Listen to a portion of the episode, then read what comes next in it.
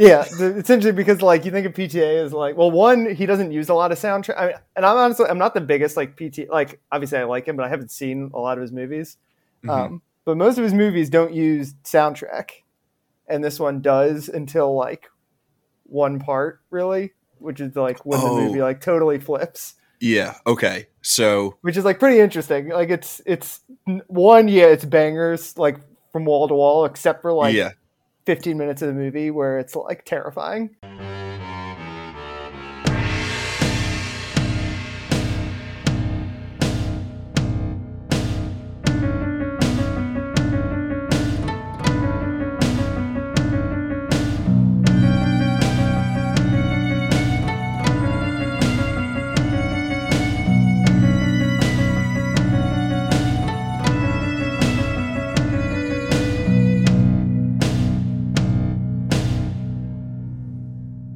So f- with Tim, who was on last week's episode, we were joking about how he's the music guy, and he was a week early on the music forward movie, and now this week we have you on a sports Uh-huh. guy, and next week we're doing Rocky. Oh, nice. I was wondering what Yeah. sports movies were in the can, and Rocky was Yeah. the one I was like, that has to be a no brainer, but I don't know what the- else would have been. yeah, I think Raging Bull is, Raging, but yeah, Raging Bull. I mean, it has one of the coolest like sports scenes in movies, Yeah. but it's not really a sports movie. Like no, it's more just Um, like a this boxing movies are kind of cheating. yeah, exactly. There's like too many. They're like, yeah, and Rocky's like not even really a sports movie. There's like not a lot of boxing in it. no, there's not. The later Rockies are more of sports movies. Yeah, the first one is more. I mean, it's not Raging Bull, but it's like the same idea where It's it's, just about a, a- person. it's yeah. a dude. Yeah. a movie about a guy. Sweet. So, listeners, that uh, that voice that you're hearing opposite me is my good friend David Wilson, writer for the Miami Herald and co-host of the Heat Check podcast, the Herald's what uh, what would Heat you call it? Marquee Yeah. Heat podcast. yeah, yeah, it's our Heat podcast. Just just the Heat podcast. Yeah, yeah, yeah. Um, you can also catch him on like every other Miami Herald podcast that is available to listen to. Right? What else are you on? Is it yeah, Eyes on the U or Eye on the Eye U? on the U, which is our U- University of Miami podcast. You know, we do we do a bunch of shows, like one a week. If you're like Miami sports and you're listening to this for some reason, feel free to subscribe. We got the Greg Cody show with Greg Cody. Uh, I know that's Raf's entryway into the Miami Yeah. sports universe uh, via the Dan Le Batard universe. That's my guy. Um, I also I'm write sad. a lot, so subscribe to your local newspaper. How about that? That that's going to be my uh, my plug. dude, local newspapers are awesome. I don't know if you've listened to any of our shows, David, but one of our contributors for the Canon, or not for the Canon, for Screen Age Wasteland, he also is a writer for a local newspaper Oh, nice. out in Alabama. So I think I listened to an episode. Maybe was he on your toys? I've listened to some of your episodes, just like as I watch a movie. Like I'll be like, Yeah. all right, I'll see if you got. That. he was on Back to the Future and And that's the one. Yeah, I 12 listened to Angry your Back to the Future one. Yeah, Yeah. yeah. So we are we're doing our part here at the go. Canon to support uh, local journalism because it's very important. But I am pretty sad that you weren't able to get your colleague Greg Cody to come on with us, even though he famously doesn't know movies and is probably too big of a name for this for the Saw cannon Canon to get, for the, the Yeah. canon. Yeah, especially within like our first two months as a podcast. You know, maybe maybe a, little bit down the road we'll get him, but uh, I mean, I think you're you guys a huge do too. Scarface, or you know, you got you got to like work some Miami movies. I actually I like- watched Scarface super recently. I'd never seen it until pretty recently, also. And then my wife and I went to a costume wedding, and being from Miami, we're like, we got to Yeah. do something Miami-ish. So we watched Scarface. Pretty good. Nice. It's it's pretty solid. It's very Miami. Very Miami. and rappers love it. Like all Rappers like the do '90s rap albums slash Yeah. early 2000s rap albums that I loved. They're all Scarface references. Which is Reasonable super Doubt. funny It's like all Scarface references. Tony Montana is like an awful character. Like you know from the beginning that he's doomed to fail Yeah, because of how much of a bonehead he is. But yeah, people still love him. That's like film bro 101 stuff. Yeah, exactly. All right, so we're here to talk about Boogie Nights, but before we get into Boogie Nights, we've already talked about it a little bit.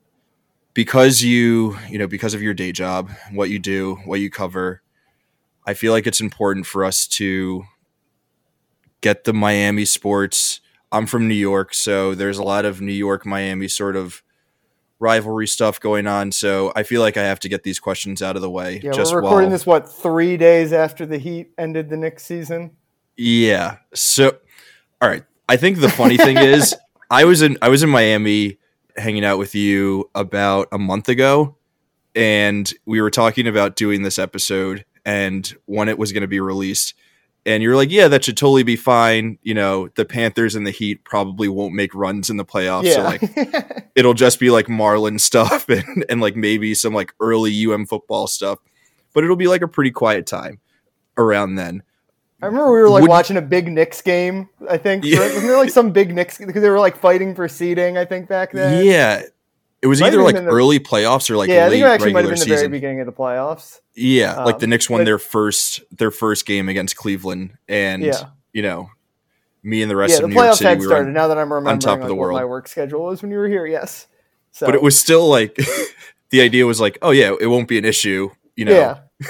the Panthers and the Heat will be out of the playoffs by then. Yeah, there are 8 both seeds. eight eight seeds. You know, there there's no way that the Heat are beating uh Giannis and the Bucks and there's no way that the Panthers are beating. Wasn't the greatest regular season? the season? Bruins, yeah, who set like all the regular team. season wins, yeah. points, yeah, so records. Here we are. We're recording a few days before this is released because that would otherwise conflict with both Eastern Conference finals for both of those teams. And we wanted to make sure that we could get you on the show. So we're doing it now. But I just want you to like walk me through what the hell is going on down there, what's in the water, like what is the scene like in Miami? Is it crazy?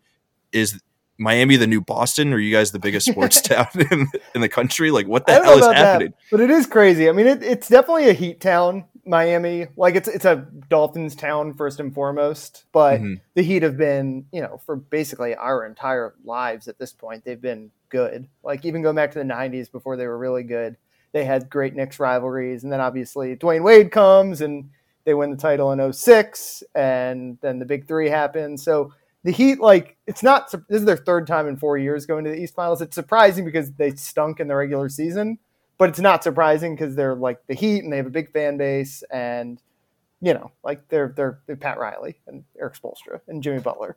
The Panthers, they were really good last year. It was like kind of surprising that they were bad in the regular season. The, the two teams had weirdly mirror image seasons of each other. But it's honestly that's been a cool story because it's South Florida and it's hockey and like you know who plays hockey in South Florida. Although coincidentally, one of the guys they're playing in the conference finals on, on Carolina from Fort Lauderdale, so uh, one of the few NHL players from Florida. But it, yeah, it, it's cool. I mean, they they got a really good. You know, it's a smaller fan base certainly, but um, mm-hmm. It's growing, and you know it, it's interesting because the, the two teams actually play pretty far apart from each other. They're both South Florida, but the Heat playing downtown Miami, and the Panthers playing like suburban Fort Lauderdale. So they definitely like draw from different fan bases. Like everyone yeah. is a Heat fan because they're so good, and that the, the Panthers have always been like more the team of like the suburbs and Broward County, but you know, like I've, I've been covering them kind of off and on for the last couple of years and they're a team like because they've been good now for a couple years. Like this run is out of nowhere, but they've been successful. People have been excited about it, so it's it's cool to like watch a city kind of like learn to love a team. And um, I don't know if that really answered your question as to what's in the water. What's in the water is that they have Jimmy Butler and Matthew Tkachuk, who's basically hockey Jimmy Butler. So uh, they've got the right idea of like you want to have like two jackasses who are also really good, and everyone hates yeah. to play against them. Okay, so it's nothing in the water. There's no, no. like water supply that we can steal from Miami and bring up to New drain York. the Everglades. Yeah, and just just bring it up to to the Long Island. Well, he kind of did right. They stole Pat Riley from the from the Knicks way back when, so they, they yeah. kind of stole New York's mojo. hundred percent. Uh, this is so off topic, but have you ever read Blood in the Garden, the book no, about? I, I need to. Yeah, it came out a couple years Knicks. ago, right? The Chris Herring book. Yeah, and yeah. then it ends with Pat Riley leaving the Knicks leaving? to go to Miami, uh, and James Dolan taking over, and everything is miserable since then. And that's been like my entire. It's kind of like, like it's kind of like my, Boogie Nights, right? The first half, great, and then yeah, it goes and off then the things rails. get re- really, really sad. But unlike Boogie Nights, the Knicks story never gets happy at the Yeah, end. again. Like there's no, it doesn't circle back around to the happy uh, happy ending. Okay, so we don't know what's in the water. I am like still reeling from the heat ripping out the hearts of me and every other Knicks fan, even though as a Knicks fan I should have known that yeah, uh, we couldn't could not have relied on Julius Randle to take us to the promised land, but thus is the life of a sports fan. And I promise for those of you who are just here for movies, we will get to that stuff soon. But yeah, just skip ahead again- like five minutes or whatever. yeah, but you know, we're we're here. Dave is with us, so I have to ask these questions. Some other, I think, interesting sports related New York Miami questions are sort of more looking forward. So the Mets are reeling right now. The Mets are like, that's really my team in terms of sports that I follow. Is there like a real chance that the Miami Marlins finish ahead of the Mets in the standings? I'd be pretty surprised. Although I don't think the Marlins are bad. They should be a fighting for 500 team all year. I think they got good pitchers. Okay. They're young. They got some good young pitchers. Their, their hitting is. Uh, they got Luis Arraez, who's like Killing it on my fantasy yeah, team. he's on your fantasy team. I think if I remember correctly, uh, he's batting like 400. So yeah. um, it's probably not all going to hold up, but they're they're more competitive. The I mean the Mets. You know, I don't I haven't followed baseball super closely because I've been busy with our winter Yeah. sports. But um, I know the Mets lost to my beloved Nationals Yeah. earlier today, so can't be going well for them because the Nats are pretty terrible. Yeah, it's not good. It, it's not a great scene for the New York Metropolitans right The now. Mets have to lead the majors in like, know, we're just checking on this guy's elbow. We think it's all right, but we're just Yeah. checking on it. He's going in for a second look. Yeah, we, Yeah. we're just just to be safe. We have for the last like 15 years. And by we, I mean me because I, I, I do work in the Mets medical Yeah. office. Jacob deGrom kind of was carrying that oper- that that stat for a while. Yeah, that was that was his go-to. Maybe they, you know, maybe they should have kept him. Are you happy that you're not just covering the Marlins right now and you get to cover well, I guess obviously you are happy to be covering the Panthers and Heat because they're playing really well and deep into the playoffs, but is that better? Is that more fun than covering just day-to-day Marlins talk? Yeah, it, it's fun to bounce around a little bit. Although I've been very locked in on Panthers for the better part of the last couple months, as they were like on their playoff push and Yeah. stuff. And you're traveling with the team to all those games? Yeah? I've been traveling the last couple of weeks, so it's it's been hectic, but yeah, it's been fun. Like I mean, like to put in perspective, like how out of nowhere this Panthers success is, is like we have beat writers for every other team in South Florida. Mhm. We do not have a Panthers beat writer. I kind of became the Panthers beat writer. Do not. I think this is the second time I've traveled for to cover Panthers games, and not not counting Tampa. Like like out of state. yeah, exactly. So like it's uh you know it's it's out of nowhere. It's a cool story. It's um they're they're happy to have uh people excited about them too. Are you sad you're not traveling to New Brunswick, New Jersey for the Panthers to play playing the, Devils. the Devils? Well, I got Raleigh, North Carolina, which no disrespect to Raleigh, North Carolina, but like you know the Western Conference, they're going to Vegas. Yeah.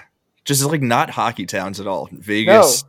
South Florida, Raleigh, and I don't who Could else be is it? Dallas. It's Dallas and Seattle. One of Dallas or Seattle will have moved Just on. all warm cities. It could be all four Sunbelt teams. Yeah. Okay. My this is my I swear this is my last uh, sports question, and then we'll we'll actually get into Boogie Nights. Kind of in the same vein uh, of uh, Miami sports, like just like absolutely crushing my soul. The Miami Hurricanes, who I think you also cover, their Yeah. basketball team recently made it to the Final Four. Our beloved Syracuse Orange just parted ways with longtime head coach Jim Boeheim. Which team is more likely to make a Final Four appearance first, or Uh, I'd again, probably I should say? probably still Miami first, right? And they've Damn it! there's been better spot than Syracuse, but Syracuse, I saw they got some seven four transfer from Florida State today. Um, nice. You know, we'll see if Judah Mintz comes back. They got the, the Yeah. transfer from Notre Dame. Like I, I'm, I'm pretty excited about where Syracuse basketball is looking. I'm an, I'm an Adrian Autry guy because he's a DC guy. He, he knows the value of recruiting the DMV. The DC area. Yeah. Okay, wow. So I guess as a New York sports fan, it's just more heartbreak to look forward to. Yeah, you got Aaron Rodgers. and though. mostly. Oh, that's another great question. Will the Jets finish ahead of the Dolphins No. this year? No. I don't. I'm, I'm. I'm. I'm done with Aaron Rodgers. I'm not even a Jets fan, but like I was Yeah. hoping that I could have like one thing, Yeah, exactly. One thing. one bright spot for for New York sports ahead of Miami. Cool. I guess I will just like many other New York residents, I will relocate and claim Miami to be my my new home, you and I'll just I'll be a bandwagon fan for for all those sports teams. Well, that's enough, I guess, sports talk because this is a movie podcast. But I couldn't help myself, and we're not talking about a sports movie, so we got it out of our system, and now we're here for the real deal. What we're here to talk about: Paul Thomas Anderson's Boogie Nights. Incredible movie. It's insane to think that this is his second movie, and was, it's even more 25 insane. years old when he started making this. Yeah, right? he was like 27 when he made this. Imagine making an all-time great movie at the age of 27. We'll we'll get into the rest of his career uh, a little bit later, but just yeah, just to start off, like the balls that it takes to make something like this, let alone to make something like this at the age of 27, and you sort of see it right from the jump. The dude just dives in and he's like, "Hey, Yeah. I'm here. My name's Paul Thomas Anderson. I'm really freaking good at making movies, and got a great big here is cock. Exhibit A." Yeah. he is Dirk Diggler. Like they're the same person. I mean, he's a Um, lot smarter than Dirk Diggler is, but it is like uh, it is like one of the. There's a lot, you know. Honestly, thematically, I think this movie's kind of simple, but one of the themes is definitely Mhm. just like confidence and ego a little bit, right? You know, Dirk, the whole from the very beginning, we're like, there's no reason for him to think he's going to be big and successful, um, other than one gift, I guess. He's, you know, he said, "I'm gonna, I'm gonna be something. I'm gonna be a star," and you know, he's he's a kid in that. And Paul Thomas Anderson is pretty much a kid when he makes this movie. and he has the confidence to say, "Look at me. I'm I'm going to be a star. I have a gift. I'm going to share it with Yeah. everyone," and he does. All right. So before we talk about more of the movie, I just kind of want to get a sense of your history with this movie. I feel like for people our age, this is a big movie to watch in like maybe your late high school years, but definite college years. Yeah, And for those of you listening who don't know, David and I went to college together. So we've probably watched Boogie Nights in like someone's dorm room together at some point in our lives. I can't yeah, say with Well, I- certainty, but it's a possibility. yeah. Well, it's funny because I actually one of my first memories of college is we went into your tiny little dorm room and we all watched Goodfellas, which is definitely like there's a lot of parallels between like he's cl- Yeah. clearly very Goodfellas inspired. But yeah, Mhm. it's like that vibe of movie. I definitely watched it a lot in like that exact age range, high school, late col- or late high school, college. Have not really. I don't think I had probably not seen it in five years before I rewatched it last night. Weirdly, I feel like I watched like my parents watched it with me at one point, which is weird. But my dad definitely like made me watch Goodfellas at one point also, so not totally off the wall. Don't- a Um, movie about the porn industry is like Yeah, a the weirdest weird, movie that you can but- watch with your parents. But it's um, you know, it's it's like a classic, right? Like it's a it's like a bro dude movie, but it's also awesome and you know, like has some things to say, I guess, about the world and family and all that kind of stuff. But yeah, I mean, it's it's like like you said, it's that exact age range. I'm sure the way that you watch Goodfellas and Fight Club and like it's in that yeah, oeuvre where like you you get a movie poster and you put it on your wall and then you watch it in college. But yeah, it's really good. It's not you know, a lot of those movies are really good, but it's really good. yeah. What was it like rewatching this as not a high schooler or college student? Like, what was it like, sort of watching it through the prism of a more mature, you know, brain that you that you have now that you've experienced a bit of life? Were there certain things that you were picking up on this time around that you maybe didn't catch the first few times that you watched? Well, one is like I was not, you know, I wasn't a film major or anything. Like I, I wasn't like a movie guy necessarily. Like at that time, um, so a lot of just like the film making tricks and the shots he does, like that definitely stood out because like there's some ridiculous shots in this movie. Um, Yeah, from the very opening scene, which I'm sure we'll like talk about in just a second. Uh, and then to me, you know, as a writer, I'm always like interested in storytelling and, and writing. And, and like I said, I don't think it's like the most thematically complex movie. Like it's not saying like any, it doesn't have like some big bold take on the world necessarily, but just Yeah. the way it like tells a story, you know, every person is like a real character, like really fleshed out for the most part. Um, there's a lot of deleted scenes, I guess, which I've not seen that I think probably like some of the characters you're like, uh, maybe a little underwritten. Like the Becky Barnett character, I think that is her name. Like there's apparently a Yeah. deleted scene with her. You know, some of the characters who don't feel as fleshed out get those, but to me, that's like what stood out. It's just that, like every person, they're caricatures, but they're also like real life people, and you feel like you know all of them within the first twenty to thirty minutes of the movie, and uh, people don't necessarily change a lot in the movie, but like you Yeah. get these, you go along these like life stories with them. Yeah. That Well, so John the C. writing Reilly is really what stood out to me. He uh, Yeah, he, he becomes becomes a a magician. magician. Yeah. it's the most important life change that can happen. So I know you mentioned the the opening scene, which is absolutely bonkers. Uh, that he just like starts the movie with like a two and a half minute one shot that starts with like It has every character in the movie pretty much in it. yeah yeah and then it like does this weird tilt thing and then comes back down and then it pushes into who is it luis guzman and uh burt Yeah. reynolds and their characters and then it like follows them through the club and like you said you you meet like pretty much every single character besides maybe philip seymour Yeah, hoffman there's like three or four characters. Like Philip Seymour Hoffman's character pops up later. Philip Baker Hall's character pops Yeah. up later. We're gonna have to talk about him because that is, yeah I I totally forgot he was in this movie, same Um, that's that's pta's boy he's in know, like all of his movies and he's a great character in this movie. I don't think I don't know if the Colonel's in the opening scene, yeah but for the most part, yeah, everyone everyone is in there, and you get like a little glimpse of who they all are. Obviously, yeah like it's not just little it's not just show for show. Like it puts you in a place. Like it's the same It- way, you know, it drops you in their world right Yeah, yeah, and you Um, meet everyone. You know, it's very it's very, like the best Goodfellas tracking shot scenes, right? Do that too, and that's yeah the was gonna say it was- I think. is- Yeah, it was very much so. It was taking that scene in Goodfellas where they go through the Copa and they meet all the different characters. It was like that times the scene where he's introducing everyone and you you get gotta get Jimmy papers, two times. Yeah. it was like it was like a yeah, a- a- exactly. a mix of those two and then he was like what if we just do that as the first thing that you see in the movie yeah, which again this movie is so bold like that is not something that you do as a second time filmmaker at the age of have you ever 27 seen Hard Eight? I've never seen it. i have seen hard eight hard eight is solid this is a huge step up from hard eight but hard, hard eight is really cool you should definitely check it out especially Yeah. if you enjoy pta and and what he does.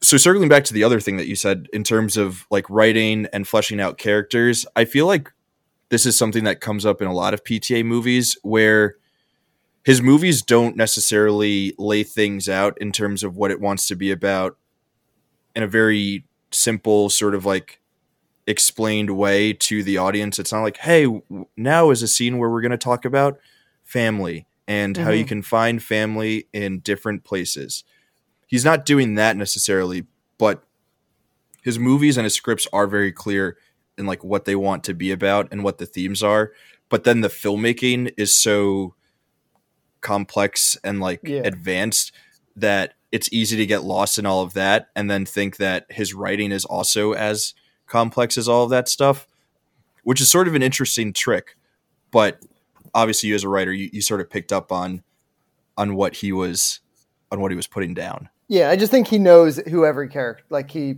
I mean, like a lot of, it's not unusual for writers to like Yeah. have character bibles, but uh, like you, he knows exactly who all these people are, and I feel like I know who all the people are pretty much by the by the end of the movie. And again, like by the end of the first forty five minutes of the movie, do you have a favorite character it's got to be Reed Rothschild, right?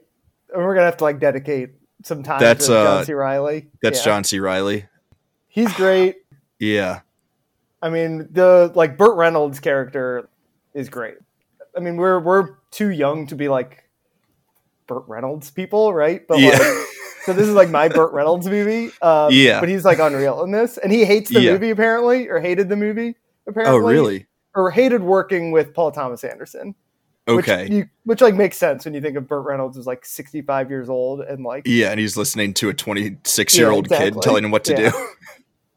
but yeah, that's such a good shout about this being our Burt Reynolds movie. like yeah, this is like this is it. I only know him as this and like a character on uh, SNL Celebrity Jeopardy. yeah, exactly, yeah. Yeah, I mean, it probably John C. Reilly is so good. He's so funny in this movie. I do love. I'm a sucker for Don Cheadle, so I'm very sympathetic to Buck and his whole story. I think he is a. He's got a like kind of interesting story. It, like yeah, he has a really. Like, he's just like a nice guy. Like it's it's. Yeah, I, I, can't quite know. I don't know exactly what they're going for with it. Um, and it definitely like doesn't. It runs parallel in a lot of ways to the rest of the story, but um, mm-hmm. yeah, I love Don. Yeah, Cheadle. he's just love like a sweet shirts. dude who's kind of just along for the ride. He's not as sweet and hopeless as William H. Macy's character. Like he's sort of somewhere in between that and and John C. Reilly's character. Yeah. Like a a weird in between. And then f- I, I would say for me the other great the other great character is Philip Seymour Hoffman, who's always yeah. fantastic and always fantastic when he works with PTA, but this character is amazing. And he does I don't know if there's an actor who's ever done more with so little. Yeah, like he doesn't really have that many lines, but no, he and his best work is like in the background of scenes and yes. like in the side of scenes. Yeah, like the, the first scene when the first we're, we're like jumping all over the movie right now. Yeah, um, that's fine. He's like the, the scene where with the Jack and uh, Dirk fight. He's in the background, like freaking out the whole time. Dude, that's and... in my notes. His reaction uh, the, in the, the, background is amazing. The first, the first porn scene. He's like at the end of that, and they all like go up and shake, shake Dirk Diggler's hand.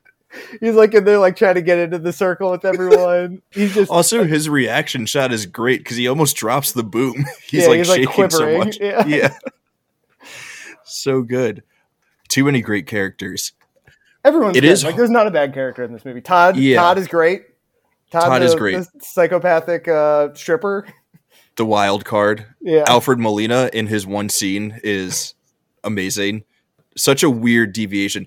Again, that scene, and I know we're jumping all over the place, but to be like two hours and 15 minutes into your movie and then be like, I'm going to drop a title card here that says, and one more thing, just like a random. Oh, aside. yeah, yeah. I wish I'd written that down, what exactly it said. But yeah. There's not a lot of title cards in this movie. The only other title card I think is 80s, like when it shifts. Yeah. Mm-hmm. So it's like, it's kind of out of nowhere and, and, random and breaks like structure a little bit. But uh, yeah. Yeah. But, it, but it's amazing. He's like, ah, before we get out of here, how about this scene? yeah. And just dedicates like 15 minutes to that madness. And then that's it. And then you have like, the actual third act of the movie that yeah. comes after that. It's it, it, it's wild. Like it, I just can't imagine having the confidence to to do something like that. But you know, when you have a, a big gift, you you can do things like that, and you you believe in yourself. You have the confidence, and and you're going to make it happen.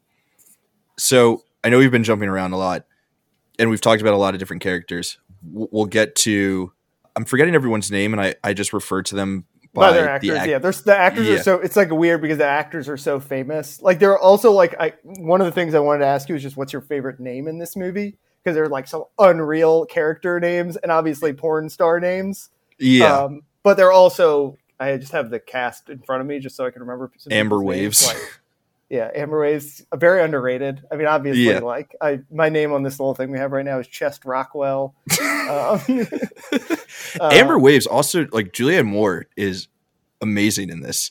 Yeah, she, I mean, everyone's great in this. Like, there's not. Yeah, it's hard to pick out a standout. I think per- too, right? I think she was nominated for the Oscar for it. I, I would hope so. This is like I think her and that, Burt Reynolds were the only two, and then the screenplay. It's a ridiculous. Um, um yeah, like every actor is famous. Like it's literally everyone in the main cast is like very famous. Um, yeah. So it's one of those movies where the characters are iconic, and that almost makes it more incredible that you like feel like you know the characters because so many of these actors you know what they're like as actors too, mm-hmm. like as yeah. people out, outside the movies. Okay, I think this is a good segue to to where I wanted to take us next. We haven't talked about the main star. Yeah, that's Dirk, that's where we have to start. Mark Wahlberg and it's really interesting watching this movie, sort of knowing where Mark Wahlberg's career went, and also what could have been if he continued to take really interesting, exciting roles like this that actually push the limits of him as an actor and challenge him. Because in this movie, it seems like he's up for the challenge. His performance is super strong, but he then falls into the trap of just producing for himself movies that are really cheesy and kind yeah, of a lot, crappy. lot of uh, a lot of like Netflix, straight to Netflix movies lately, it's right? it's what this and The Departed are really his only good roles. Uh, and and a, a movie that I think parallels this one, The Other Guys, which is like kind of if you Okay. threw this this character into a uh, police movie. I've never seen the other guys all the way through. oh, really? The Other so, Guys is yeah. great. So um, I'll take your word on on that one. But yeah, he's the center of of everything that's going on here. And I don't. What do you think about about Wahlberg in this role and everything that's come of his career after? Yeah, the casting is like genius. Um, obviously, he he'd actually you know he I guess had been in the Basketball Diaries Mhm. with Leonardo DiCaprio. So originally, PTA wanted Leo for this movie, which I Mm. don't think would work necessarily. It would be very different movie, Mm-mm. obviously, and it's a different Leo than we're like used to now, obviously. But, Yeah. uh, I think he basically recommended Mark Wahlberg because they were in Basketball Diaries together. Mhm. Um, and until you know he'd done some movies by then, obviously, but for the most part he was Marky Mark, right? And a, a Calvin Klein model, I think, right? Wasn't he an underwear model Yeah. at one point? Yeah. So like they're clearly like riffing off of that dumb guy persona that he has Yeah. and still has, right? Like we're talking about these terrible movies he makes. Yeah. And he's got and again, like the other guys, he's playing the same guy. Like it, it kind of cracked me up how similar the character basically is. but he's really good in this movie. He's obviously acting, but he's also like he's playing like a super naive arrested development teenager. One of my I, I had I have a column. I'm going to read through it eventually. I just wrote th- what I love, like why I love this movie, things I love in this movie. Uh, the opening tracking shot was obviously the first thing I wrote down, but then the next Yeah. one was they show his bedroom at one point. They do like Mhm. a pan around his bedroom. I think it's like Yeah. the very next scene, Yeah. and he's got like it looks like a 14 year old's bedroom. Yeah. And- He has all his posters on the 16 or wall. 17 years old in it. Yeah, he's got the Corvette poster up there. Yeah. He's got all like the swimsuit models. He's got a, Serpico. uh, a Serpico poster. Yeah. Like he's a kid, and that is, you know, he plays it well. Like um, he's acting. Obviously, he's not. That's not who he is. But Mhm. It also like kind of is who he is. Like he's Yeah. like Do you think he's playing a version of himself in a way? a little bit. I mean, I wonder if he- every actor, you know, you transform, right? But you don't totally transform. You take pieces of you. You can only transform so much. So there's like pieces of him in it, obviously. I wonder if there's like a bit of a bit of meta stuff happening where Mark Wahlberg doesn't realize that he is playing a version of himself and then went on to think that he had this great gift that maybe he doesn't share with Dirk Diggler and thought that he could actually become I mean he has become a major star but yeah, and he's a good. he's at, like, certainly not he's a good actor. Like there, even the at the end of the movie, he's like Oh, reading lines, when- and he's like pretty good. Like yeah he feels like a real actor. Like in the beginning, he's playing a bad actor, obviously. Yeah which is hard acting Yeah, but I don't know. The whole thing is interesting. I wouldn't be surprised if I know you mentioned that Burt Reynolds didn't love working on this movie. I wouldn't be surprised if Mark Wahlberg has recently, or in more recent years, said that he didn't love working on this movie, or like he doesn't love that this is part of his. yeah. I think he likes Paul Thomas Anderson and like likes the like respects like he knows it's a good movie. Whereas I think. Mm-hmm. Burt Reynolds didn't necessarily feel that way. Um, Mhm. But yeah, he's like become very Christian, and I'm sure it does not jive with his beliefs Yeah. Okay, let's talk about your your real favorite character. Just give me. I'm sure there there are things on that list that you can pull from for why he's your favorite. So just start start ripping him away. Go um the like the introduction scene for him is like literally the funniest thing I've probably ever seen in my entire life. He Oh, I, I probably would have seen you there because I'm there every day. yeah. He's like, how much do you bench? how much do you squat? All right, we'll say it at the same time. yeah. It's like it's like two Have eight year olds Star- meeting at yeah, exactly. That's what it is. Have you seen Star Wars? People tell me I look like Han Solo. Yeah. And the fact he pronounces it Han Solo, I feel like it's a very 70s thing. Like, my Yeah. dad definitely calls him Han. Um, like, people, I don't know why. But yeah, His so that really whole, hot. the whole scene, it's, it goes from that, and then they're like doing tricks in the pool, like teaching to do cannonballs and jackknives. no, Um, man, you have to do it like this. He does the flip and he like yeah, back flops on it. Yeah. Um, yeah, like you said, it's like two eight year olds meeting up. They're it's so I think one, he's hysterical. Uh, two, great guy. You know, Dirk comes Mhm. in and basically takes all of his parts, and he's like, "Sweet, I'm just gonna be this guy's like hmm wingman." Great magician. uh, That helps. really good Um, magician Really good magician. Great Uh, quality. poet. Great poet. Um, and lyricist. yeah. But I, I, what I love about that scene is I, the first like 20, 30 minutes, like the, that you meet Mark Wahlberg, they do a, a good job of like, well, one, this guy's just like a moron. Like he's just not probably not a very Mhm. bright guy. Um, but two, he's like a kid and Yeah. like all the stuff, like I said, the, the bedroom posters, the way that he and John C. Reilly are at this party where everyone's doing cocaine and drinking and all that kind of stuff, and they're just like hmm jumping in the pool and hanging out by each other. Like there's all these porn stars around, and they're just hanging out with each other, like two like thirteen year olds. Yeah. Um, hey, man, you drink margaritas? Yeah, One, two, four, whatever. bottle. Yeah. um, but yeah, just I, I think they do a. I, mean, I don't know how old he's supposed to be. I think they say Mhm. Mark Wahlberg's seventeen at the start of the movie. Yeah.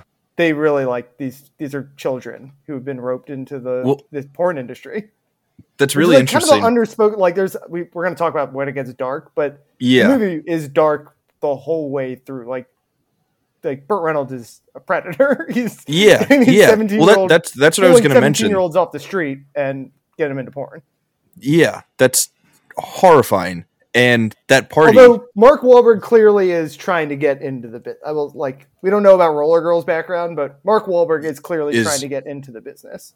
Like, yeah. that's why he's I mean, the club. Obviously, we only know that she, at the point that we meet her, that she feels like she needs to be there, but we don't know. Like you said, we don't know what yeah, happened. she's already in the world. She's like a year ahead of him or something like that. but yeah, man. I mean, Paul Thomas Anderson, he's not shy about, you know, this being a very predatory business in terms of like even the people who you meet at the party. That girl who ends up ODing is like when she walks in, and or no, not even not even when she walks in. When the shot of of her and the uh, is it the colonel of her and the colonel getting out of the car, Oh and you yeah, see this old man, and then you see her, and you're like, that's like a 15 year old girl yeah. showing up to this party and and then doing a bunch of drugs Oh, you think so, Doctor? this, this is twice in two days that a chick's OD'd on me, man.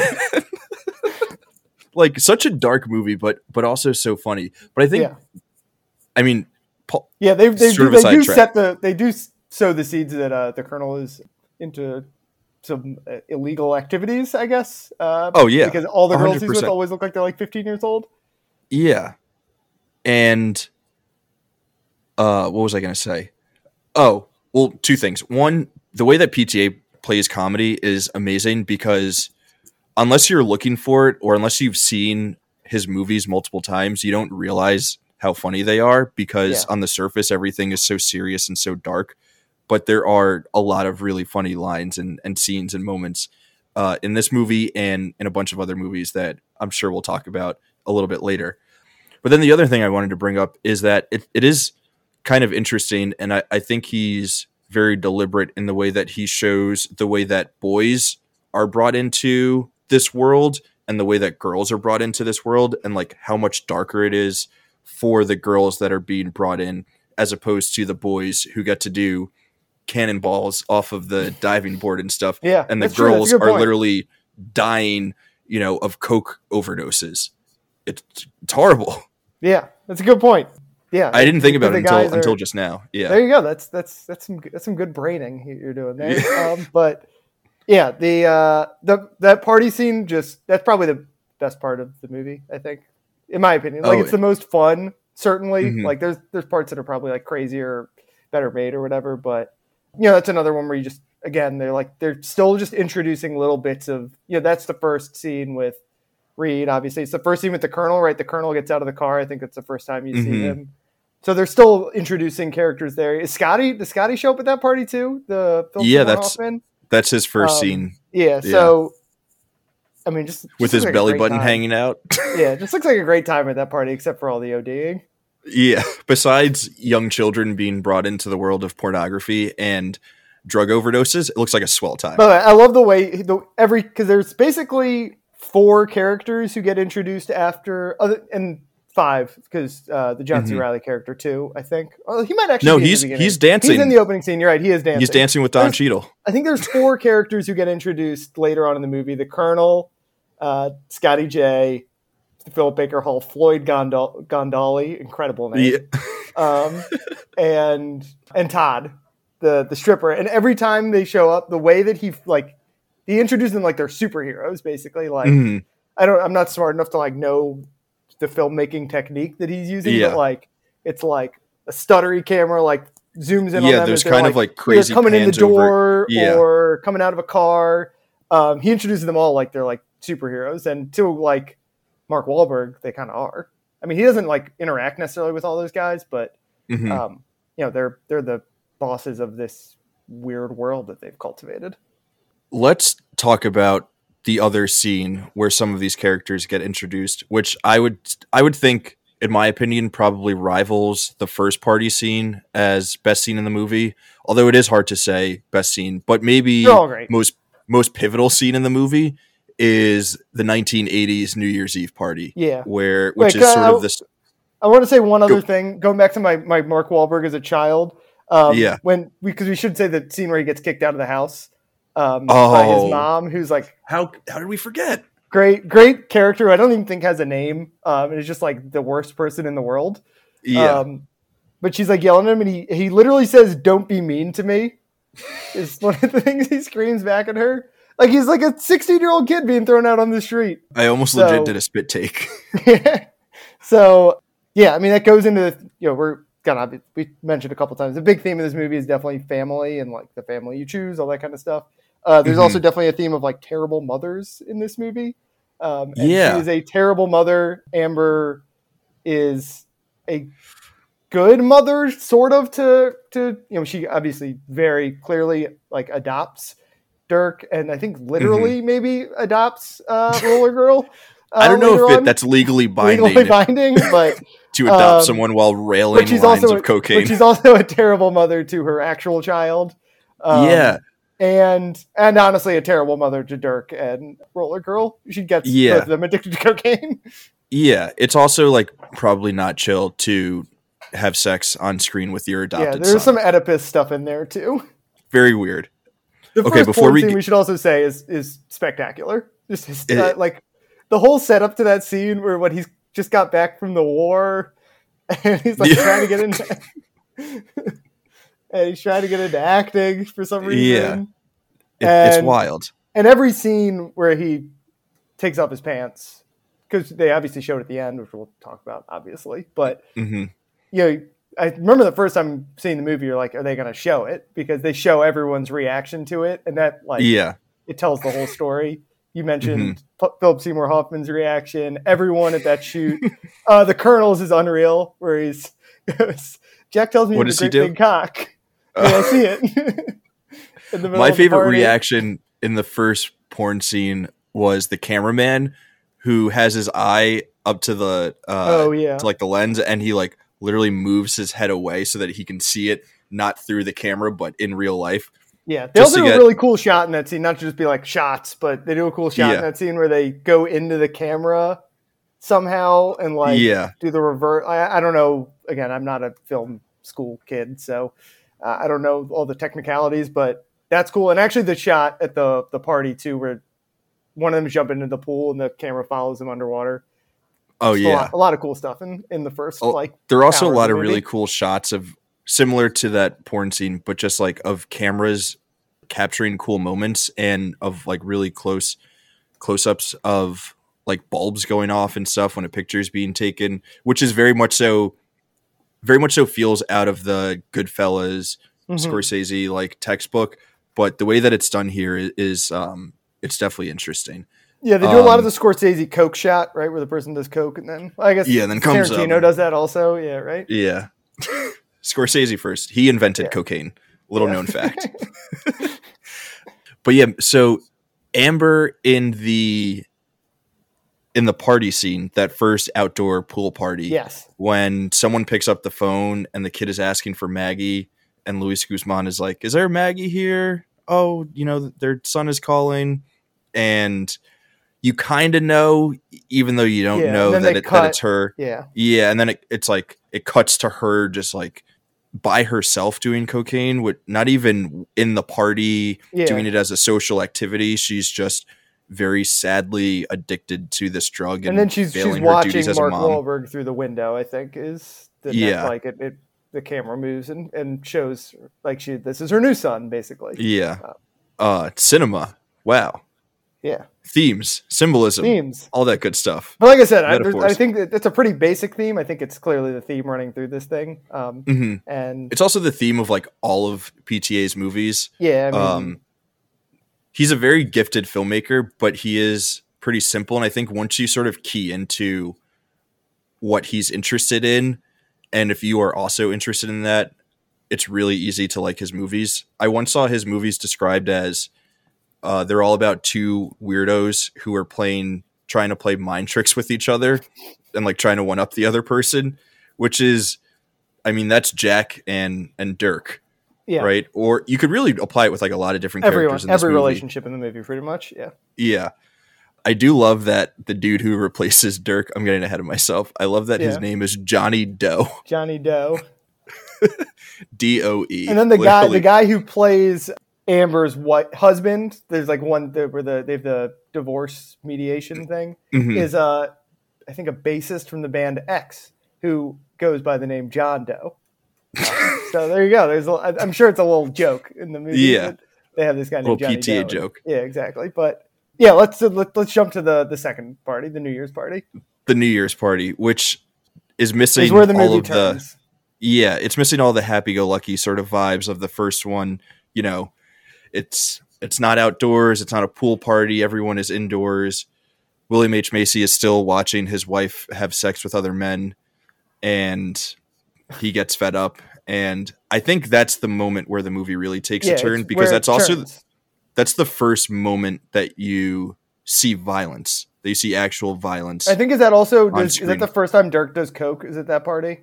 that is the first time that Yeah. Dirk does coke, and I mean, yeah, PTA thinks that. Well, I don't know if he necessarily thinks this, but the '80s represent a fundamental change in this movie, in these characters' lives, in the world of pornography and like pornography distribution. Yeah. Um, like this movie is in a I- there- weird way. There would be other layer, like we're too young to have lived through the 70s and 80s, but I think there are Yeah. other layers to this movie that if you're 20 years older than us, like Mm-hmm. Is, there's more to it because like we we see the caricatures of the 70s and 80s, but yes, it's very obvious that this movie is great. Everyone's having a great time in the 70s. The 80s come and it's terrible. and it, it's awful. Dirk gets addicted to coke. He gets into fights with Jack. He can no longer get hard-ons, which is really the whole reason for his existence at this point. William H Macy kills himself as the clock strikes midnight. Don Cheadle has to stop wearing cowboy shirts and switches over to some weird Rick James like outfit Yeah. that he's miserable in. well, that's where he meets uh, Jessie St. Vincent, I think, right? Is that that scene? They get married, Yeah. so that's we're actually the one happy, the one like full. I mean, not fully happy because he gets denied the bank loan a bit later. Yeah. but he's the one who has kind of like the happier character arc. I would say. Yeah, and people. John C. Reilly. He never really. I guess the Alfred Molina scene. He sort of gets like his one dark turn, but he's Yeah. otherwise, I mean, he's addicted he's to chilling. coke also, but yeah, yeah, not as bad. we're not centered Great- on him. Great montage, very Goodfellas montage of Todd coming in the door with more coke, the and more each coke, time they're like, at first they're like, "Oh, perfect timing," and then the next time around they're like, "Where the hell have you been? Yeah. What's taking you so long?" just like very much so out of the Goodfellas textbook. But yeah, do you have anything more on the 80s and that New Year's Eve party and sort of where everything? I think that's also the first time that we meet Todd, and it's also the first time that we think so. meet uh, Philip Baker Hall, who is an absolute legend. R.I.P. I wish more people besides PTA realized that he's a phenomenal character actor and should be in like should have been in many many more movies. Probably the best one-off Seinfeld character. 100%. Bookman, the library Yeah. detective. Um, but yeah, I'd forgotten he's in this movie. It's like it's kind of funny. Like his part of this movie is obviously like the changing of time. Like he represents change. It obviously is very specific to the porn industry in this, but you know, what, when did this movie come out? Ninety seven. We're here. Like, yeah. 20 years later, tw- more than 25 years later, and like same things happening in the movie business, right? With streaming and like change comes for us all, I think is like that's a kind of universal theme that comes from him. But yeah, he's unreal. His name is Floyd Gondoli, which is just an incredible name. um, he comes in with a bunch of like runaway children and is like, these are the future of the industry. Um, like if the whole like child trafficking stuff wasn't Yeah. obvious before when he walks in with those four kids and he's like they're the future like, These are the okay, real people. He's like, I like Yeah. butter in my ass and lollipops in my mouth. Um, i don't and remember that line. I think that's in his first scene with with uh, Jack Horner. So Mhm. uh, yeah, I mean, it's it's the move. It's it is the moment where the movie flips, and the scene with um, William H Macy character. Like honestly, he's kind of like the one guy who I feel like is not super developed. This guy's like kind of a one note Mhm. character. Um, Yeah. but uh, yeah, it's hard to get past that one note though the whole thing flips on him. There's a great, I think it's in the first party scene where uh, his wife is is uh, having sex in the driveway with the crowd of people Mhm. standing around him, her, and he's there talking with the cameraman, I think. Yeah. uh, and they're they're like standing on either side of her, like fra- Yeah. she's framed by those two in the background while they're like c- trying to have a conversation about uh, tomorrow's shoot. like the camera that they need for the next day Yeah, and like the lens that they're going to use Yeah. and Um, william h yeah. macy is clearly his mind is elsewhere Distressed, and the other yeah. guys the other guy's like if you gotta go you gotta go man we can talk about it later uh, but yeah, that's that's obviously where it flips. And then the title card is just 80s, and Yeah. like we said, that's clearly like PTA being like this decade was bad and commercialism took over and all this stuff that Yeah.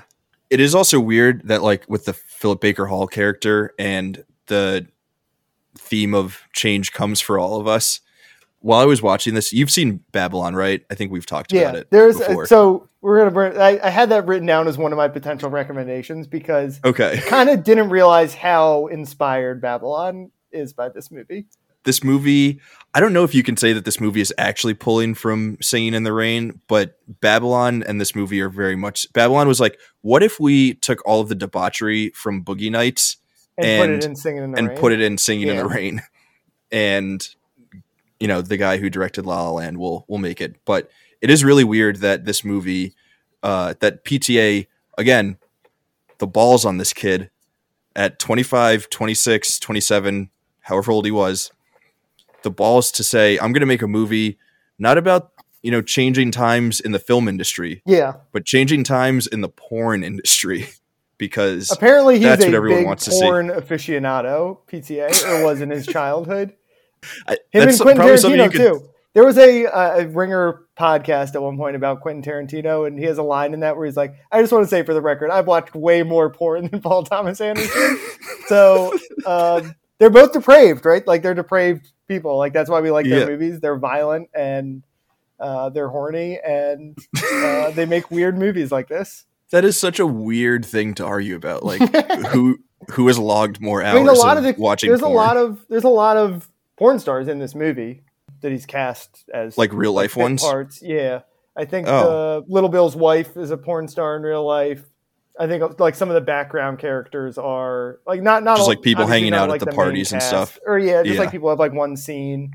So he's like he's he likes it. Like he he knew, knows all the history of it. Yeah, I think they're all based on real people because in the '70s, like people went to the movie and movies and watched porn in the movie theater, and then they stopped doing it when videos came around. Yeah, in the eighties, and the eighties Yeah. ruined. They made porn not fun for everyone. Yeah, I mean, Commercialism like ruined porn. Is that the Yeah. thesis of this movie? that's the thesis of this movie. More, But I mean, Jack, Jack Horner else. is like trying to be like you know you know in his real life he'd probably love to be a regular director who's like yeah. Also, the, winning. we've gotten this far and we haven't talked about how his last name is Horner. Well, Jack Horner is like a a fairy tale or something. Oh, really? Like, yeah, like little Jack Horner sat in a corner. Um, Oh, I I did not know that. I just thought is- it was I'm sure it's a play on he's horny, but apparently Yeah. the Jack Horner story is like supposed to be about opportunism somehow, and it makes sense with the character. Like he's Yeah. opportun- taking advantage of these of all these people. we've said, yeah. Well, it's five if you just want to see it, but it's ten if you want to watch me jack off. We could just have done like 20 minutes of just like reading our favorite lines to like movie. best lines. Yeah, I didn't even write any down. You know, just love this movie so much. We're just taking them off the top of the head. Yeah.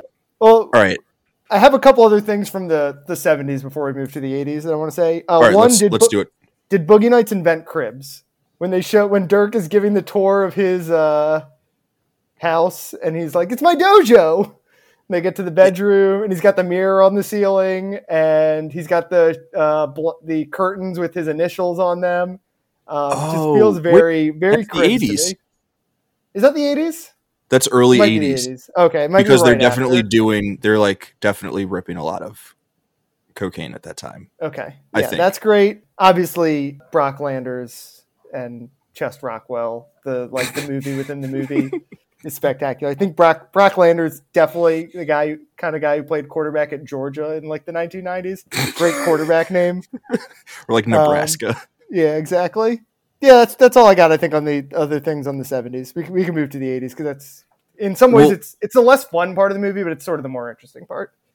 before we get to the 80s and this could also be part of the 80s but uh, we talked about this a little bit before but this movie is so music forward and there are so many great needle drops and i feel like pta he's definitely having fun in both the 80s and the 70s but the 80s ones i feel like he's picking like hits that i would assume that he maybe doesn't like as much as the songs Yeah. that he's picking in the 70s do you have a favorite needle drop from I wish I had written Either decade? down. I mean the the opening scene. What's the song in the opening scene? It's um oh i the forgot disco song. I'm blanking on the what it is. Uh, I mean Jessie's girl, obviously in the uh, in the It- uh, absolutely insane in the shootout is great. I feel like I wrote some down in here. Let me let me see if I can find any. Um, Is there a is there an Earth Wind and Fire song that is needle dropped when they're when they're shopping for shirts and there's that hilarious scene of of Dirk and uh and Reed wearing their matching shirts and then and then Scotty Italian comes imported nylon? and then Scotty comes in and he's like trying to tuck it into his pants and it just doesn't fit. yeah. Like poor Um, Scotty, man. Is there an Earth, Wind, and Fire? But there, there's a lot of like disco, obviously. Um, Yeah. There's Best of My Love is the opening song. The Spill the Wine, I think, at the party is good. Mhm. Um, let's see. There's another song at part at the party that yeah, there are like two or three songs at the yeah, party. fooled around and fell in love. I think is like at the night at the party when they're sitting in the hot tub uh, Mhm. and and uh, Reed is reading his his lovely poetry. Um, there, there's a lot of great stuff. I mean, the- I mean the best, probably the best needle drop is the very end. It might even technically just be during the credits, but the movie ends and then goes to uh, "Living Thing" by Electric Light Orchestra.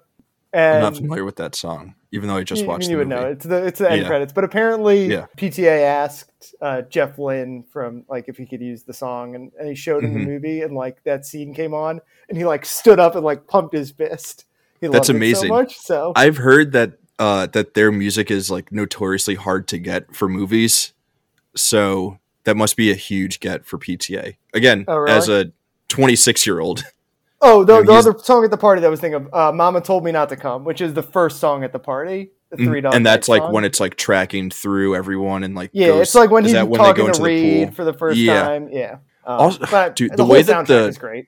the way that the movie and this is like a really simple thing but it's done so effectively here. But the way that the movie blends the sound between the dialogue and then the soundtrack and like the levels of what you're hearing and when you're hearing it and how it'll sort of like it'll zone in on a piece of dialogue and you'll hear that for a little bit but the song is still playing in the background and then you, the camera will move away from those characters and then the song will pick back up Yeah, until you get to the next group of characters who are talking. I don't know. It's like if it's the- so simple, but it's amazing. I don't know if the music is all supposed to be. Obviously, there's some scenes where it's not, but I feel like a lot of Mhm. I don't. A lot of the scenes, that the songs must be playing for these people. I think. Right? Yeah. Like, like definitely the opening scene because they're like dancing in a club. Like, but like at the party, Yeah. you get the sense that that's all music that could be playing at the party. And like what you're saying, it feels like being at a party where like if you're just walking into the bar to get a drink or whatever, like Mhm. you're focusing on the music.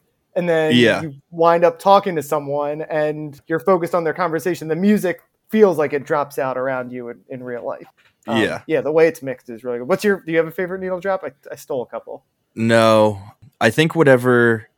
Maybe it's not Earth, Wind, and Fire. Is Boogie Shoes? Yeah. A needle Boogie drop? In it. Yeah. That's the that's sure the that's the shirt.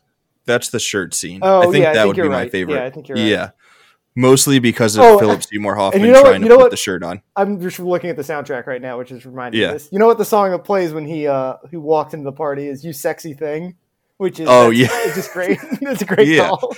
It's PTA When this Philip really Seymour weird. Hoffman walks into the movie, yeah, he has this really weird ability to use like super on the nose needle drops that don't feel cheesy. It's really and weird. like I said, this is a lot of his movies are score now because he works a lot with Jonny Greenwood, yeah, um, who's amazing. and you know even like Licorice Pizza, which is the same era, does not use I don't necessarily think as obvious needle drops, but these this is what these Mhm. people these are like not super cultured people like this is what they'd be listening to.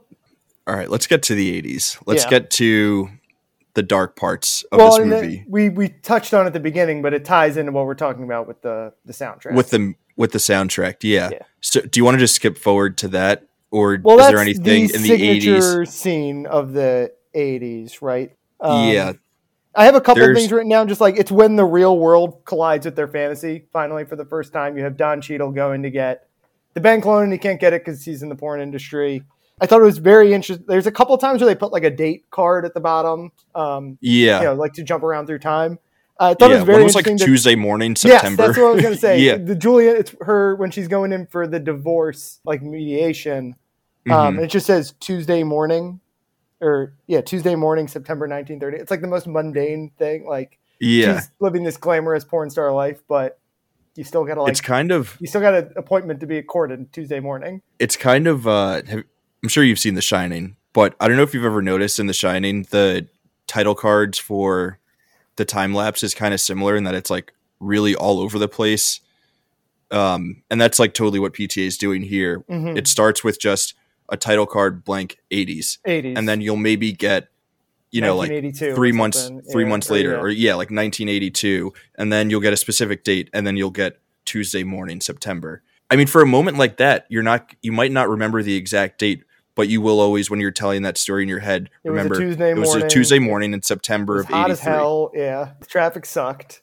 Um, Yeah. and I'm a porn star, but I still have to deal with all that crap. Uh, so yeah, those, that was really the one other thing I had. I mean, the fight happens early in the '80s between him and and Jack, and as we mentioned, uh, Philip Seymour Hoffman is unreal in that scene. Just another great moment in that out. scene is when jack and dirk start going at it like start pushing each other reed comes up to jack's side and does his like karate pose like he's ready to fight Their love of karate, which I think is like a '70s thing because of Bruce Lee, right? Like he Yeah. just like got into karate, but Yeah. the fact that everyone's like doing karate and he calls his room his dojo, it's a great like running thing through the movie. the the movie within the movie that that Amber makes for Dirk, and she's listing That's his other. the 80s, and they look terrible in that. Like, Yeah. they're uh, John C. Reilly's eyes are like black. Like it looks like he has Yeah. two black eyes when he's getting interviewed for that movie.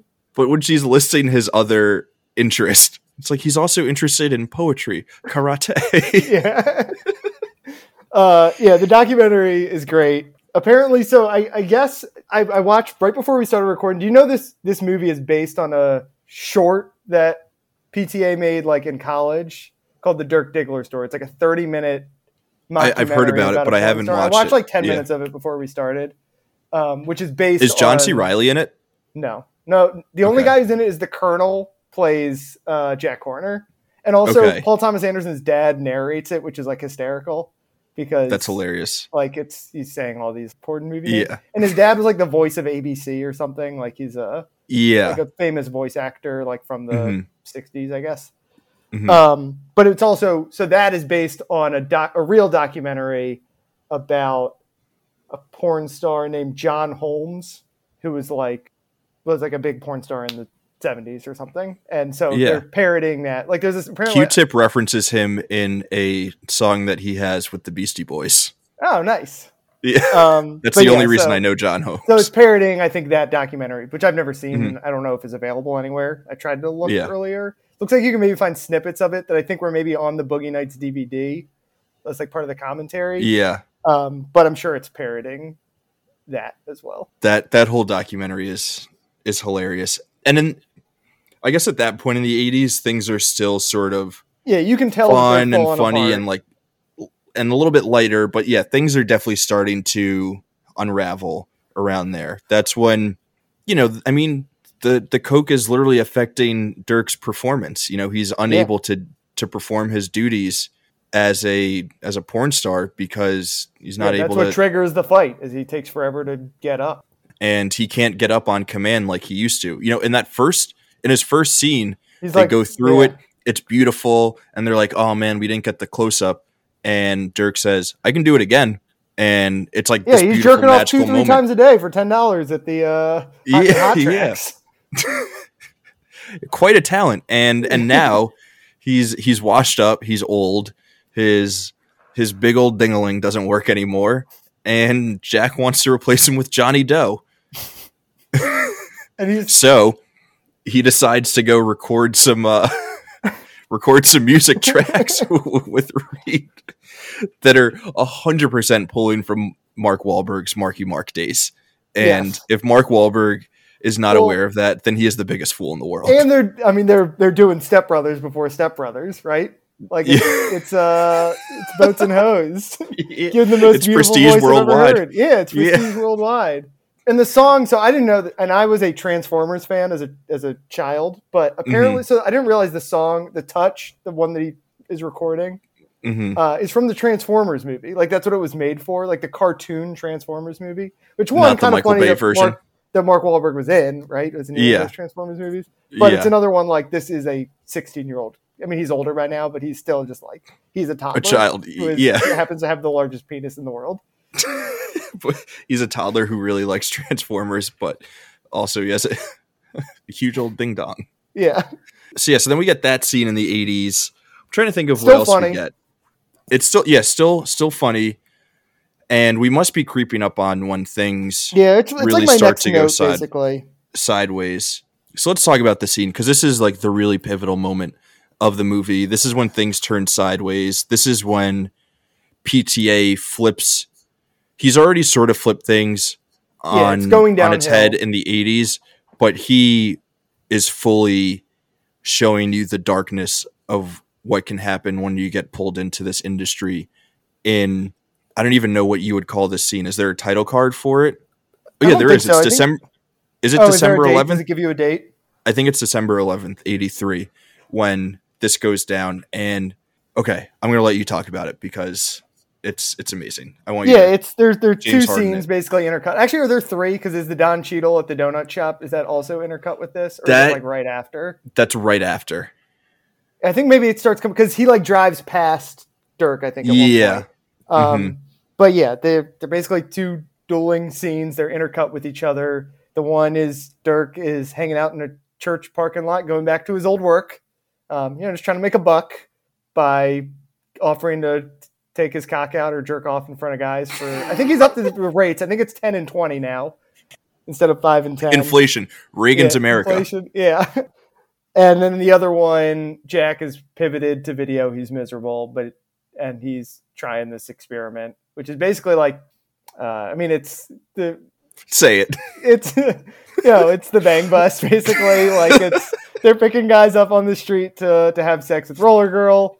And as I mentioned at the top of this show when we were talking about the soundtrack, is you know there are, I'm sure there are other scenes with no soundtrack, but it's the one time the score is really noticeable over scout soundtrack. There's no you know it's it's the darkest point of the movie. You can't put like she's got the touch over it.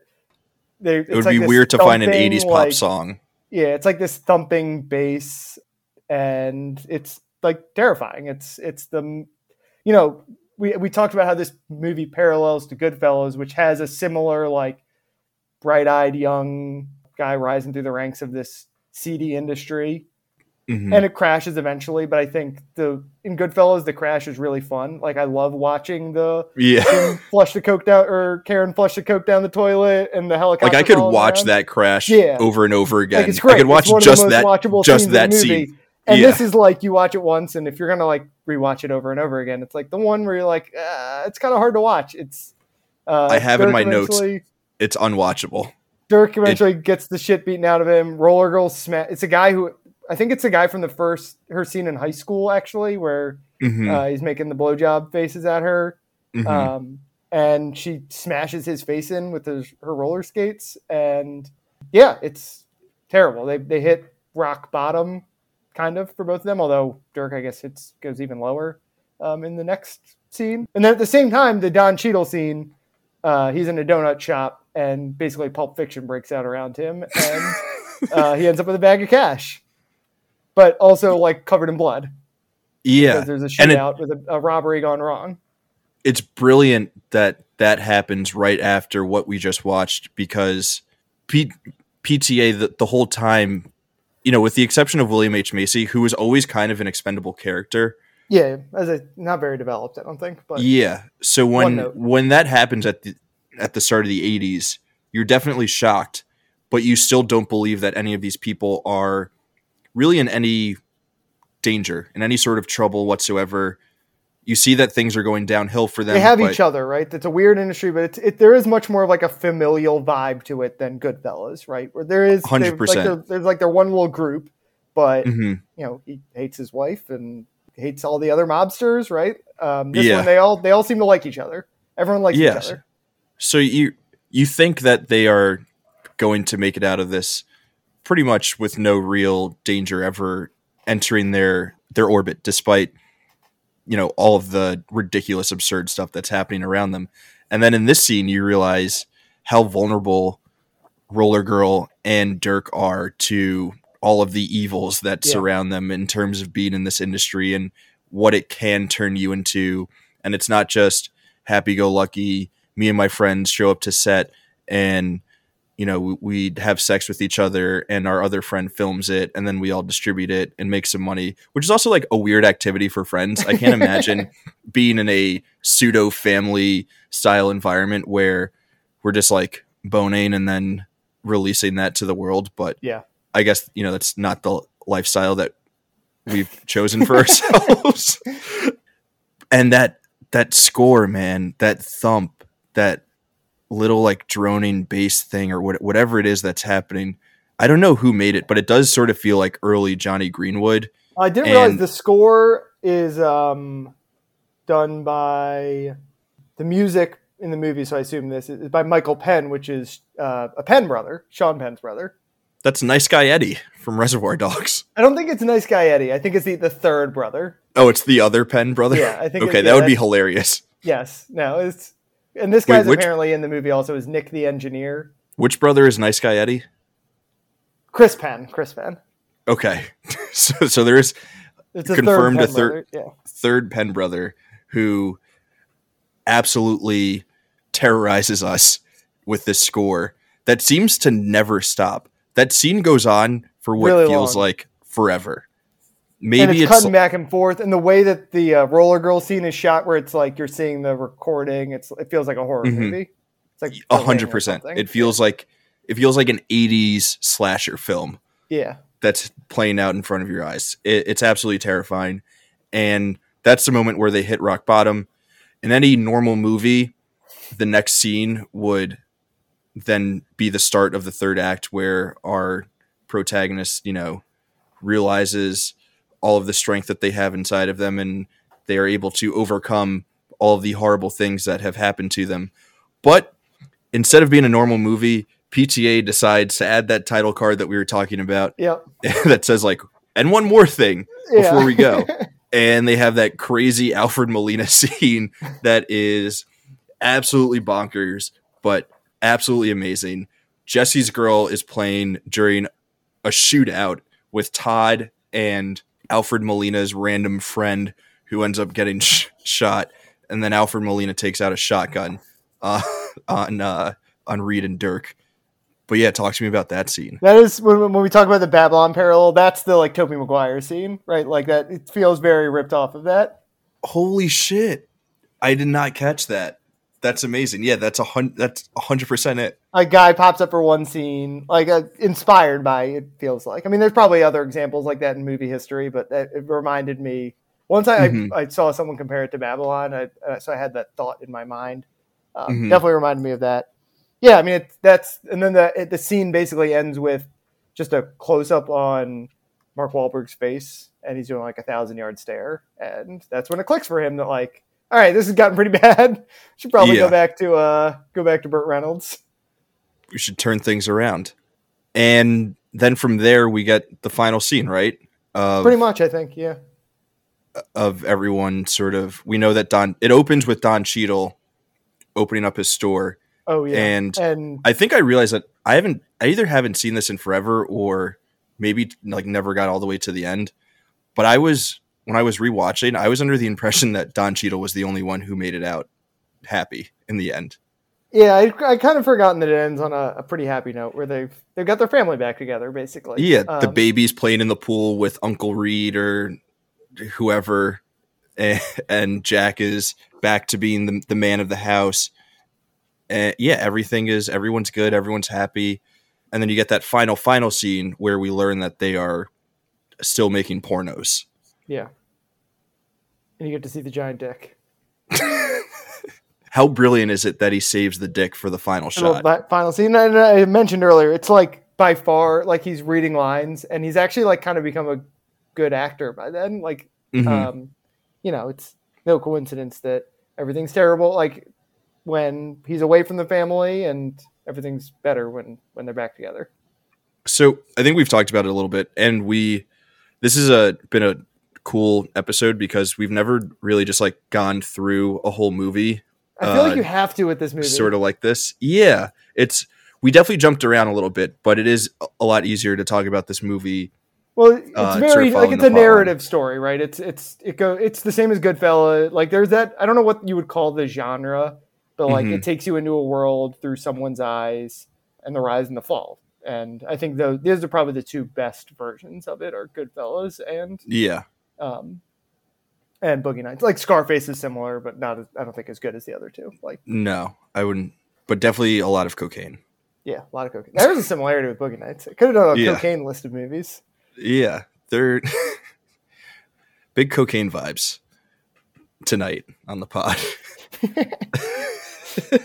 so we've talked about it a little bit, and you just you you punctuated the movie with this you know brilliant note about how once the when the family is all together everything is is good again. We've talked about it throughout the episode about how paul thomas anderson is really interested in these families that we find outside of the normal understanding that we typically have of what a family can be. Do you have mm-hmm. anything else in terms of how this movie is attacking that in any interesting ways or do you think you've said all of your pieces on that?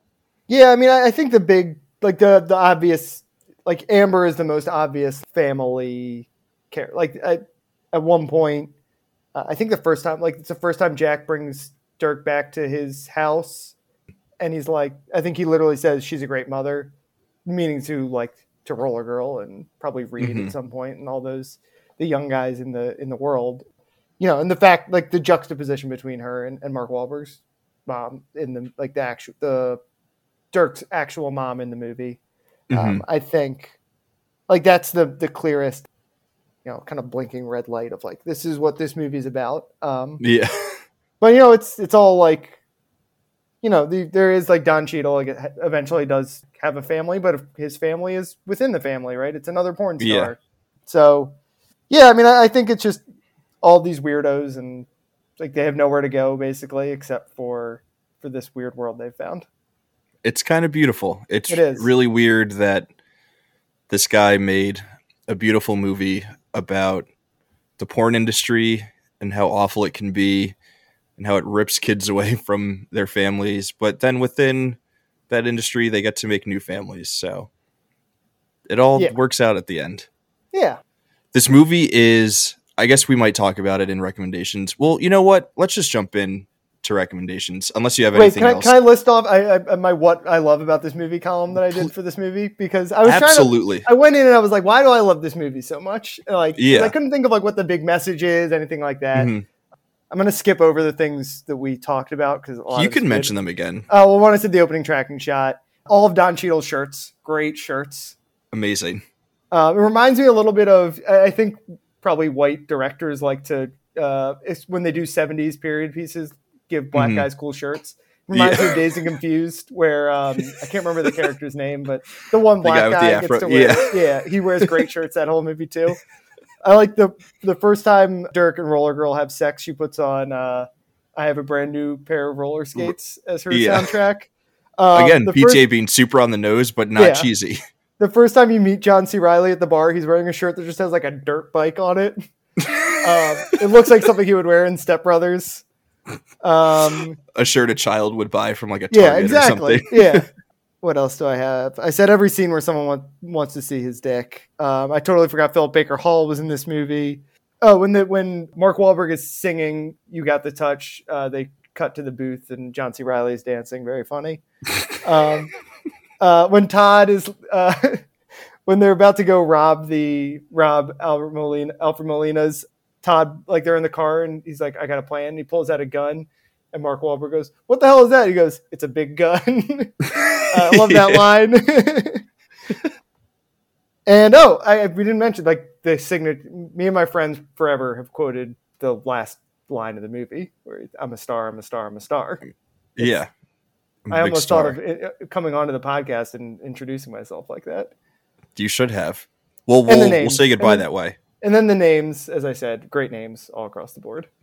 Amazing names. Amazing that he thought of all those names on his own, and also that he thought of this entire movie on his own. Amber Waves, really underrated name. Like at first, I don't think I like underrated. realized what it is, but then I realized, oh, it's uh, America the Beautiful. yeah. Oh, I thought it was just a redhead vagina joke. Well, yeah, it is that, but it's also Amber Waves of uh, of grain. Yeah. Uh, I okay, wasn't picking up on that. I just realized that one last night. Uh, amazing. So, a lot to love about this movie. I feel like we probably could go on for two more hours. I guess we could have done it. 20 minutes of quotes. Yeah. If we knew that we were doing quotes and instead of taking notes, we're just writing down our favorite quotes, I think I would have like three pages worth of Yeah. notes right now. So good. Absolutely amazing.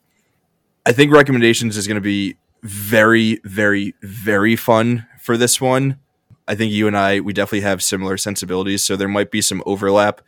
I have five that I'm going to pull from, and that five is more like seven to eight so I'm only I'm gonna try to keep it to three, but do you want to start? You want to go go into your first one now, Well, and we'll I'll, just I'll do the uh, obvious one, which is one I mentioned earlier in the movie, Licorice Pizza, Okay. which is like a twin movie to this. I feel like same time Yeah. period, same setting, different world, obviously, but yeah. um, It's you it's know, a much similar. more, maybe not even much more accessible because I think a lot of people had a hard time so that's of why getting that's why I put it, like to I that almost like, can I, can I put this movie on here? It's like seems too obvious, but I know like a lot of people. I'm very curious because it's still recent when it came out last year or two years ago. Mhm. I'm curious what the like shelf life of this movie will be because like Boogie Nights obviously has like Mhm. cultural cachet and and Licorice Pizza is a different movie but similar vibe in terms of the humor and the vignettes. Right, there's like the whole movie Mm-hmm. Yeah. is basically vignettes,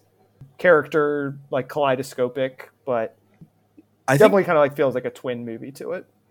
I think licorice pizza is gonna maybe not age really well, but I think it's gonna have a long shelf life. There's I already weird underage sex in it.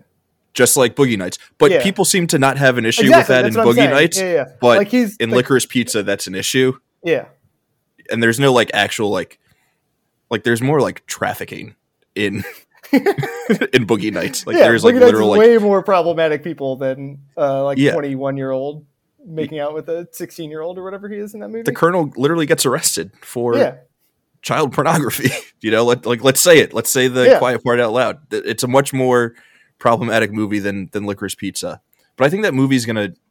I think that movie's gonna stick around. I think it's super rewatchable. yeah. I've already seen it like three times. I can't wait to buy it on Blu-ray and just like have it on in the background while I'm working or, or doing other stuff. It'll be a great movie on TV because you can literally tune in at any moment and Yeah. watch one of those vignettes. You can watch a scene and then turn it off, and that one scene will be fantastic.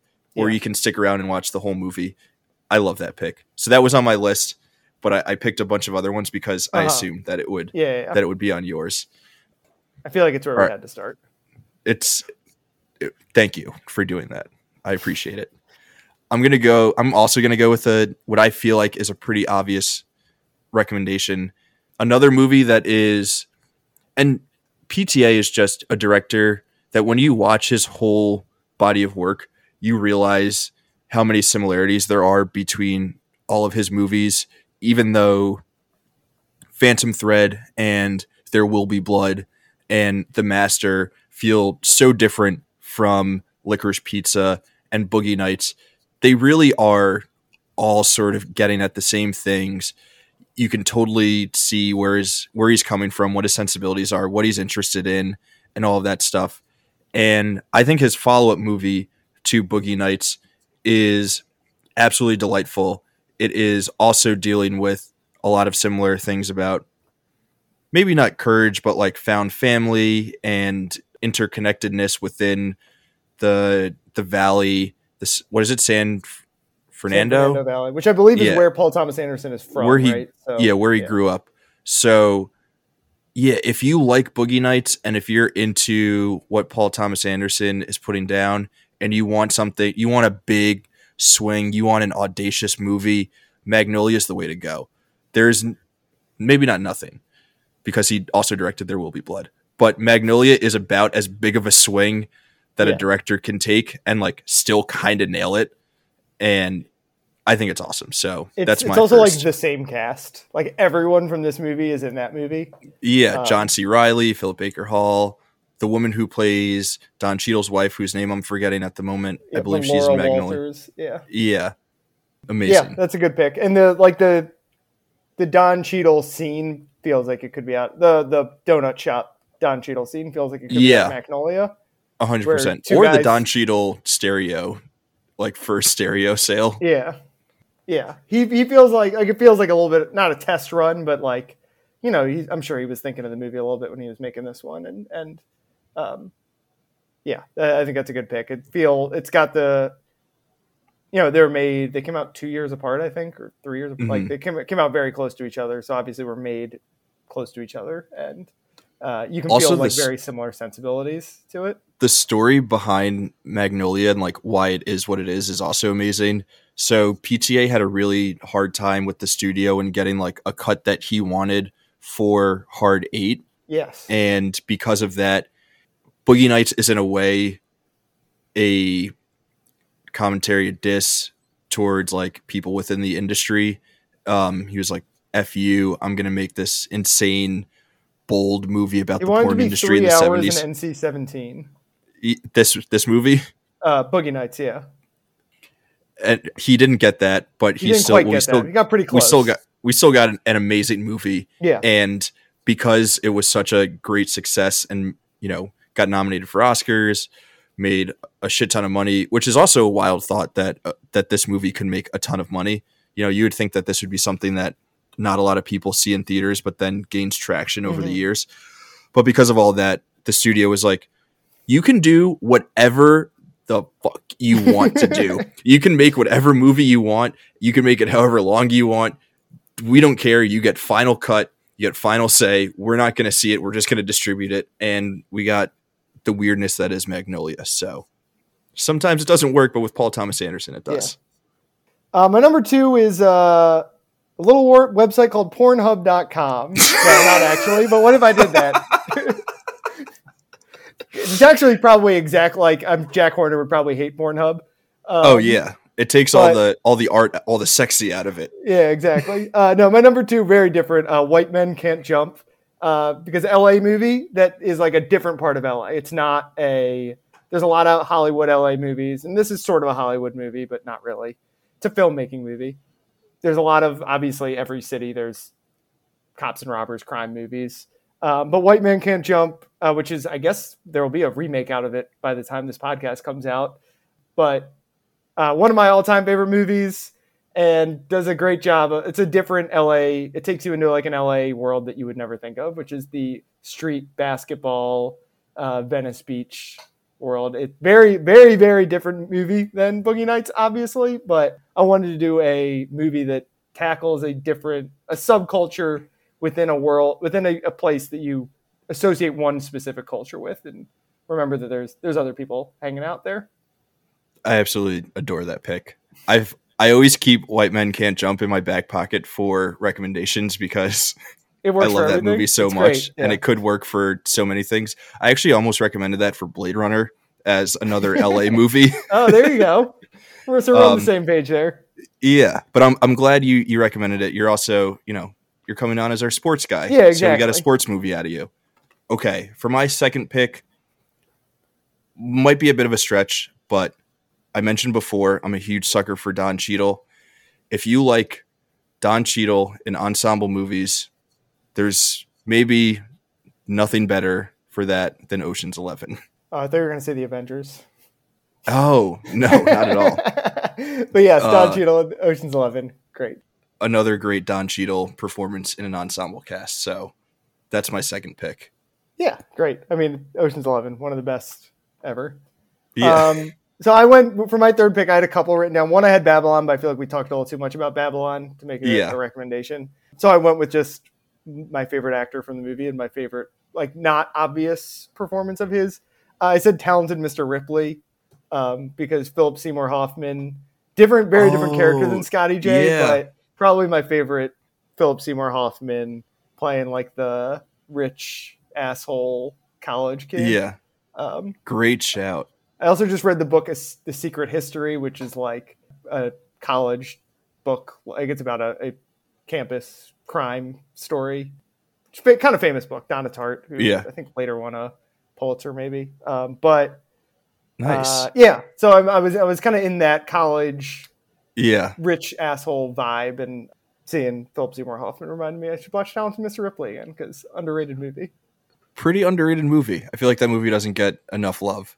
Okay. I know what I want to go with for my number three.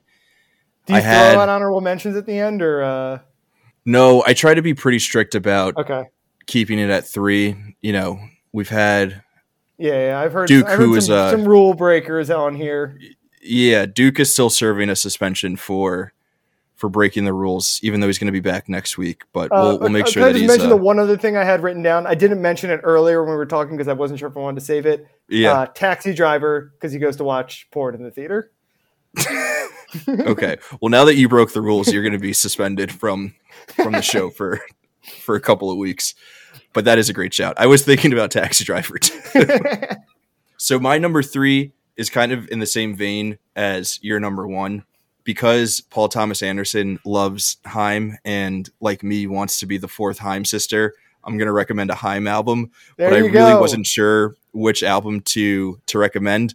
But I decided I'm gonna recommend something to tell, which is their second album, and I'm recommending this one over the other two, which I like more. I'm recommending this one because this was when the Haim sisters had like just met Stevie Nicks and were really into their Fleetwood Mac sort of Mhm. vibe, which is, you know, kind of 70s, kind of boogie nightsy, maybe not in the same vein, but similar similar enough that I thought it would be a good connection. So yeah, check out Haim if you don't, because they're awesome. And specifically check out something to tell. I was I was, to look up uh, because PTA directs a lot of their music videos. Um, Yeah. I was trying to look up whether they made his any when he made any music videos for this, but apparently he made a a documentary about the making of this album uh, called. Oh, Valentine. nice. So there you go. There's a I love- recommendation within a recommendation. I think it's hilarious that I think two things about PTA are hilarious. Well, three. I think it's hilarious You- that how much he loves PTA porn. is well, that's a new one. That's a new favorite for me. I love that this dude is one of the most talented directors maybe of all time, but he's one just like a guy who really likes watching NBA basketball. you know, like he's just like a chill dude like that. Is he a Lakers two- fan? I would guess he's a Lakers fan, right? Probably a Lakers fan. Yeah. Two that his partner is Maya Rudolph. Yeah, that's great. who seems like her professional work seems like it cannot be any more different from PTA. You're like, wait, the guy who directed Phantom Thread is in a long term relationship with Maya Rudolph, like one of the funniest SNL cast members Who does have a good time. good appearance in, in Licorice Pizza. Maya she does have a great appearance in, in Licorice Pizza. Um, and the third is that he adores Haim and wants nothing more than to be their fourth sister. And it's because is it like her- their dad? I think was his teacher. Their mom was like- yeah, Was, was it the like- mom was his teacher in yeah, high school? Yeah. Um, he, he heard he like heard their music on the Licorice radio. Pizza, right? Because I think it's the real mom and dad play their parents. Yeah, it's the whole family. Can't recommend Licorice Pizza enough. It's great. Such a good the, movie. The Haim dad in that is hysterical. Hysterical. Is your dick circumcised? Then you're Jewish. All right, let's do one last run through of recommendations, and then we'll we'll say our goodbyes. Okay. Uh, I said Licorice Pizza, which we talked a lot about on this episode. So watch that. Definitely watch that. Like all these other ones are good. Definitely watch that because more people should see that movie. Uh, number two was White Man Can't Jump, and my third one was Talented Mr. Ripley. Amazing choices. My first one is Magnolia. My second recommendation is Ocean's Eleven for fans of Don Cheadle. And my third one is the album Something to Tell by Haim. Dave, Awesome. we did it. We talked boogie nights. We boogied all night. We didn't get addicted to coke. We didn't get pulled into the porn industry. But yeah, Not- this was your time to shine. out.